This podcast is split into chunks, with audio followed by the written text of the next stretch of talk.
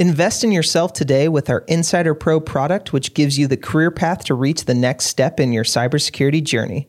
Join today on cybrary.it using the discount code podcast. In this episode of the Cybrary podcast, we sit down with David Meltzer, the CTO of Tripwire, and Tim Erlin, the Vice President of Product Management and Strategy for Tripwire. Speaking with myself, Thomas Horlacher, the head of creative services for Cybrary, David and Tim give me their thoughts on the talent gap in the cybersecurity industry.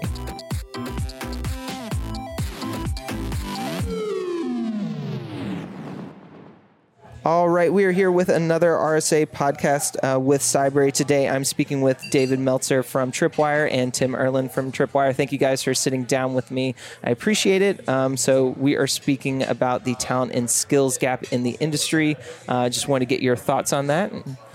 Yeah, thanks for having us today. You know, we have over 2 million job openings in the uh, information security field, uh, and it's a really difficult challenge for people. We actually recently did a survey, uh, and Tim was quoted in that survey talking about some of the challenges that uh, employees are having. Do you want to talk about that one, Tim? Yeah, I'm happy to. So uh, it's actually a, a, similar survey to one we did last year, so we can get a little bit of trending data.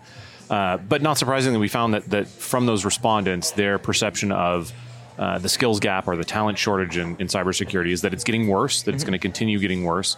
Um, I think the you know 83% of them uh, said that it's harder to hire and retain folks uh, now than it was last year.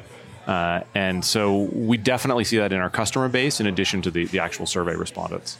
Yeah, and um, I'm wondering if are you seeing with now with the hiring gap and everything kind of widening, are you seeing a trend of more people trying to bring in lower level people and then skill them up?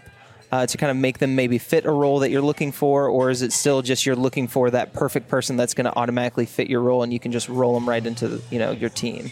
Yeah, anecdotally, I generally hear the complaint that there there aren't enough uh, enough talented people to hire. Like they have trouble finding qualified candidates.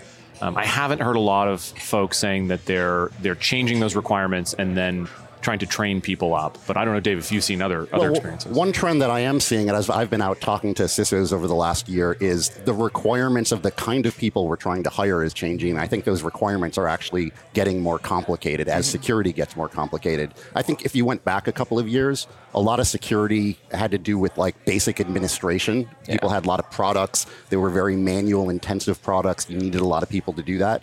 Now CISOs are looking for people who can automate tools, who can do some scripting, maybe they know some Python. And so as you raise those skill levels, it gets harder and harder to find that talent pool. Yeah, so I mean with the, you know, the the rise of AI and machine learning, I mean, are you seeing that that is causing an issue with the talent gap? I mean, now uh, you can automate you know people out of jobs, but now you need more expert level people who know what the automation is doing and actually how to secure it. So you're kind of raising the bar for the people that you need, even though you need less of them now. And, and some of those skills, uh, the higher level skills, are harder to train for when you don't have access to those those tools and technology. Mm-hmm. So it, it, would be really hard to, to step into cybersecurity uh, you know, with expertise in AI and machine learning, you know, for that industry, yeah. without ever gaining that experience in a, in a real world scenario. Yeah, without ever, you know, doing it or anything like that before. Um, I mean, are there kind of are you seeing any trends? Is there th- like small things that people can do or companies are starting to do that are starting to help with the gap that you're seeing? So uh, the two things that that we saw in our survey that are driving um, improvements there are uh, programs around training and retention. So the goal being to you know skill up the people you have. Um, that's one option, and the other is outsourcing. So if you can outsource some of that. Uh, basic administration for the tools in place, you can save the people you have for the more uh, difficult, challenging problems within the organization. That also helps with retention. Yeah, and I'm certainly seeing that trend around managed services growth as well. Uh, as you have multiple customers aggregating to that central point, you can get more efficient with how many people you need. So, as an industry, as we move to more managed services, we get more efficient with operating that and using the talent we do have across the industry. Yeah, I mean, you, every now and then you hear the the horror story of, oh, well, you know, we're going to train, we're going to spend all this money training our employees, they're going to gain all these skills, and then they're going to leave and go somewhere else. I mean, is that something that you think is? But true? what if you don't? Yeah. I mean, if you don't train them, they're going to leave and go somewhere else as well. yeah. So you're kind of stuck there.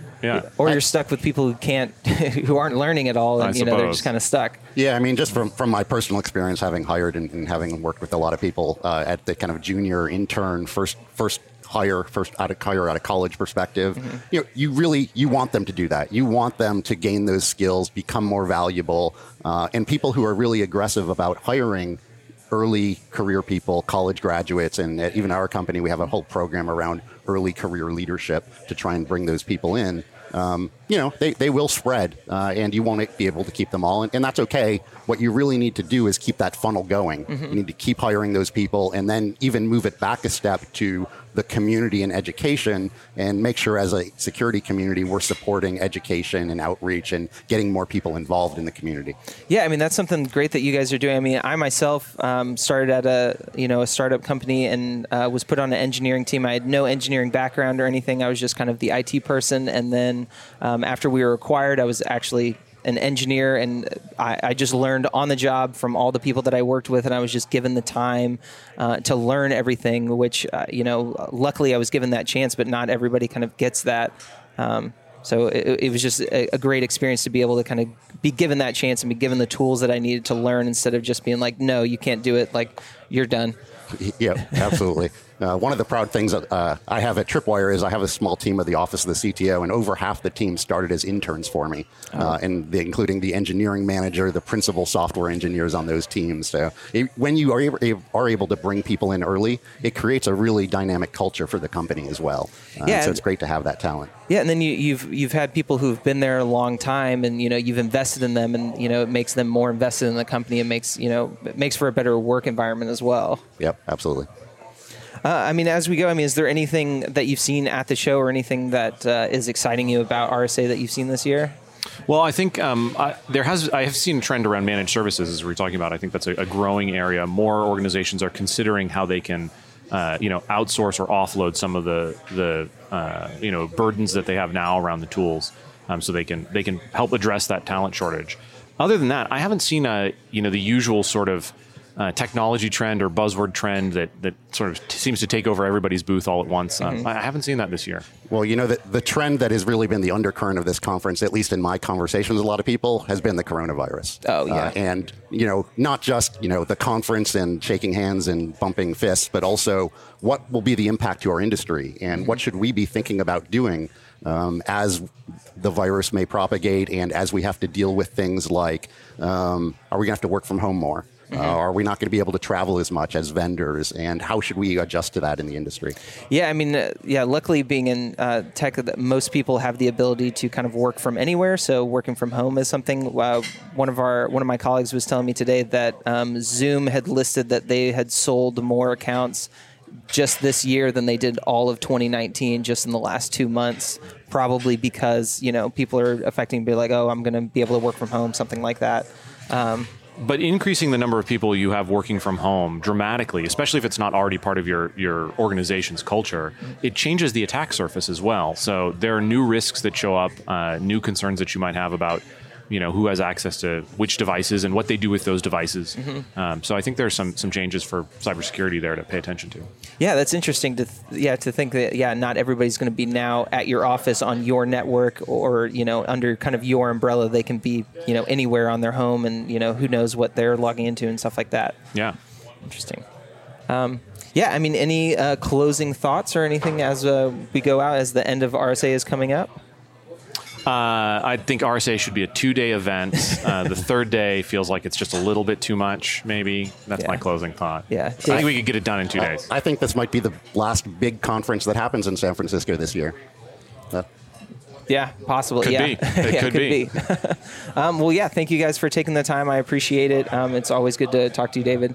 Um, so uh, thanks. See you guys next time. Yeah, thank you. Thank you. Hey, this is Thor. Thanks for listening to the Cybrary podcast and make sure to check back next Wednesday for our newest episode.